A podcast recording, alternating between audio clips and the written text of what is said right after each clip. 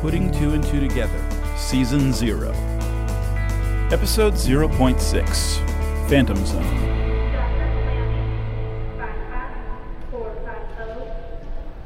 Dr. Flannery, 55450.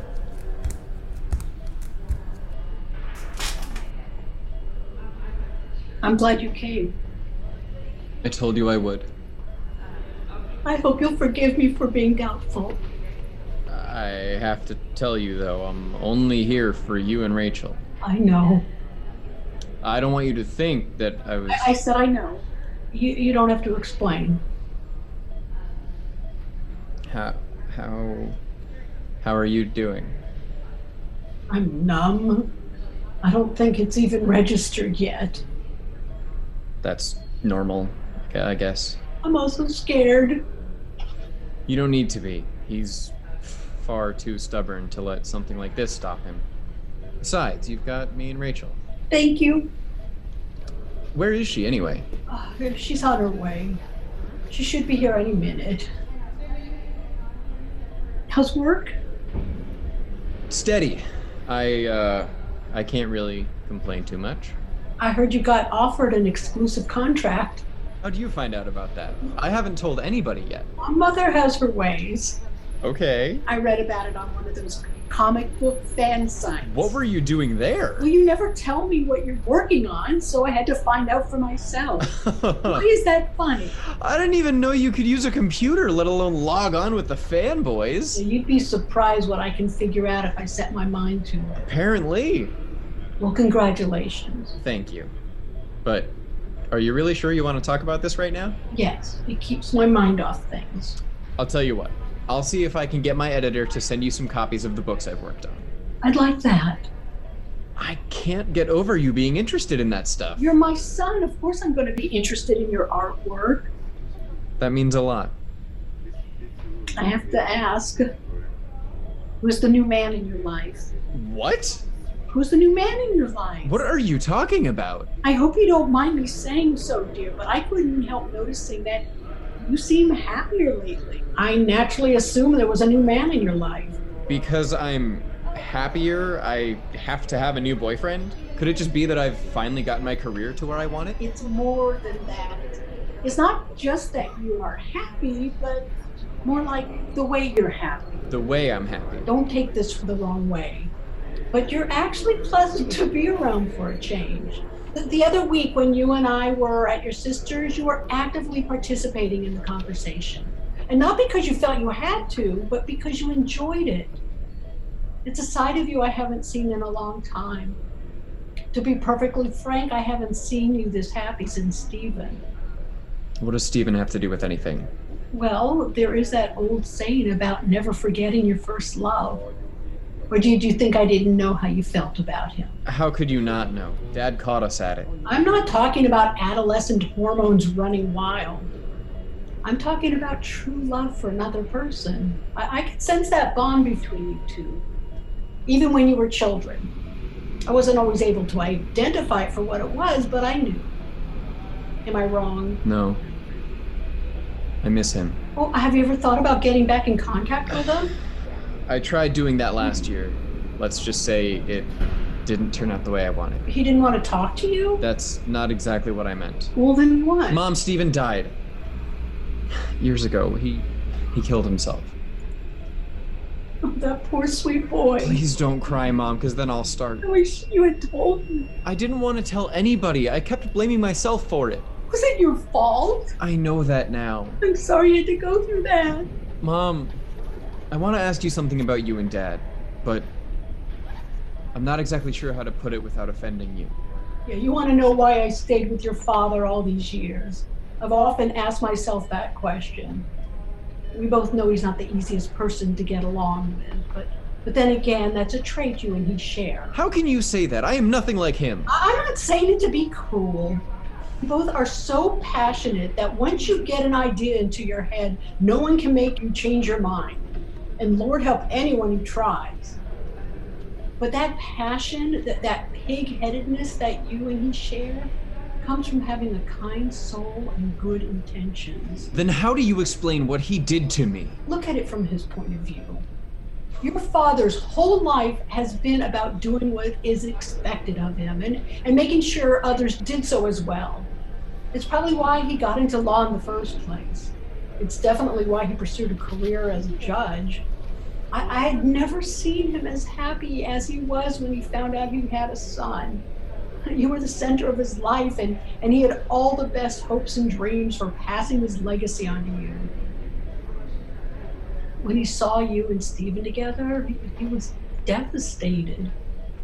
Everything he'd worked so hard to achieve was now meaningless to him if, if he couldn't pass it on. Rather than dealing with it, he did the only thing he knew how to do he shut down. So, because he didn't get his way of life, that gives him the right to shut me out? Isn't that what you do when you don't want to deal with us? That's different. Why did I have to go searching online to find out how your work was going? Why didn't you tell me about trying to reconnect with Steven? Why did you appear unannounced at your sister's dinner party and then disappear just as quickly? It's a defense mechanism you and your father share.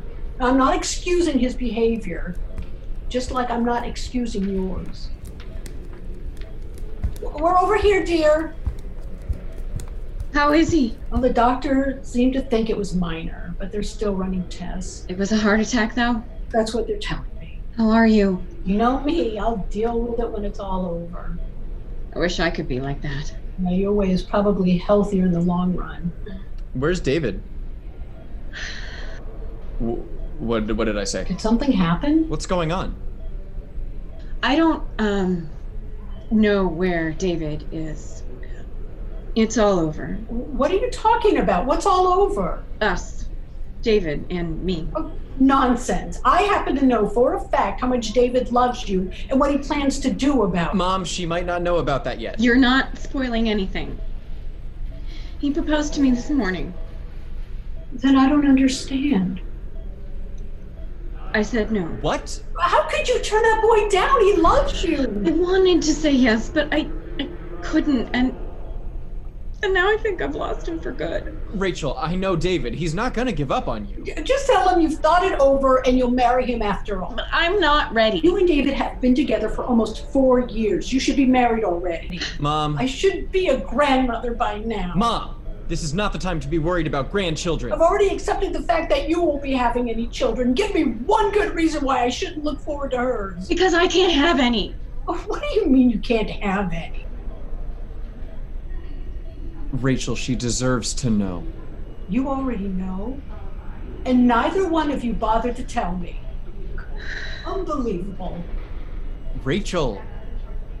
About five years ago, when I was still in college, I had an ectopic pregnancy. You had a what? An ectopic pregnancy, Mom. You know, where the fetus grows in the tube. I know what it is. The damage was enough that the doctors recommended I not try getting pregnant again. Oh dear lord who was the father i had a one night stand with a guy i met after a party oh rachel i raised you better than that i went to visit her about a month or so afterwards i had no idea i was even pregnant the night i got there she took me to a party at one of her friends another party mom please we were hanging out at the end of the night and i I started to get sharp stomach pains. I took her to the hospital, and that's where we found out.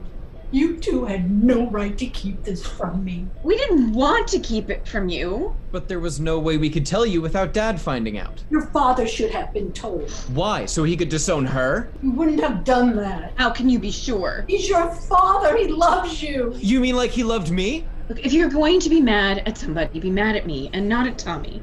Okay, it was my mistake. It was my decision to hide it. It was our decision. If I didn't think it was the right thing to do, I wouldn't have done it. I'm sorry, Mom. We both are. We didn't do it to hurt you. Besides you two, who else knows about this? No one. Not even David? No. I thought you were gonna tell him. I wasn't ready. Are you ever gonna be ready? Tommy! That's why he left, isn't it? Leave her alone. You're not helping. I'm not trying to. I can't believe you turned him down and refused to tell him why. It wasn't like that. Then how was it? Keep your voices down, both of you. You should have told him years ago. Then he would have known what he was getting into. And if he left me then, He wouldn't have. He loves you. how can you be sure? He proposed to you. That's gotta count for something. You don't understand. David loves you unconditionally. And this is how you treat him? I love David. Too bad you don't deserve him. You are unbelievable. I am done. Tommy, Dr. Flammey.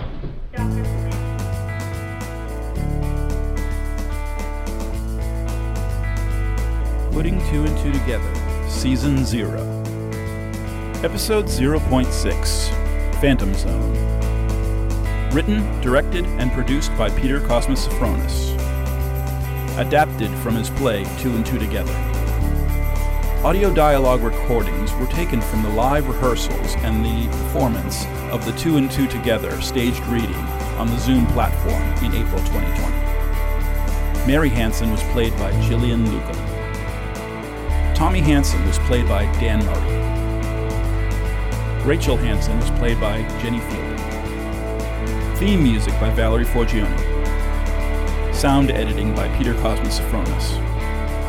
Special thanks to Dan Murray. The original script of Two and Two Together can be purchased at Amazon.com. In addition to Season 0, all 24 episodes of Season 1 are available for download from most of the podcast platforms. Putting 2 and 2 Together will also be returning for Season 2. Please visit www.petersophronis.com for further information.